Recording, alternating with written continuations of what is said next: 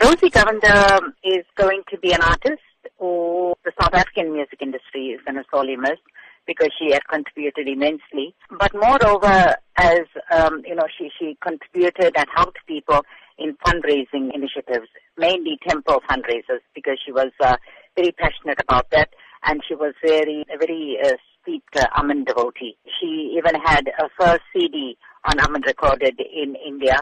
Two things that stand up stand out for me about Rosie. First was a devotion to uh, a work, art form, and a commitment and contribution to all the temple fundraisers. And secondly, she was passionate about uh, passing this art form to younger, to the younger generation. She always nurtured and uh, mentored her youngsters in this field. In terms of her work in the music industry specifically and the C Ds that you say she recorded, what will you say she'll be remembered for the most?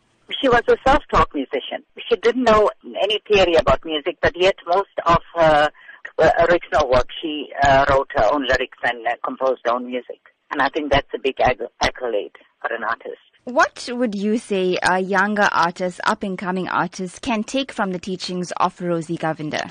Humility, passion and commitment to the art form.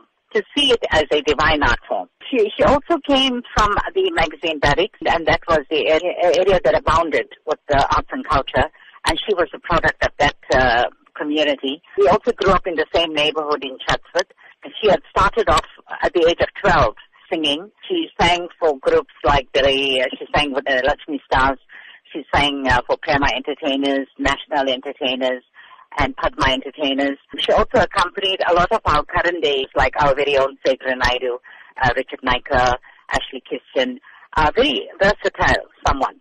But uh, I think more than the music, we'll remember her for the kind of person she was, kind, compassionate, humble, and rooted.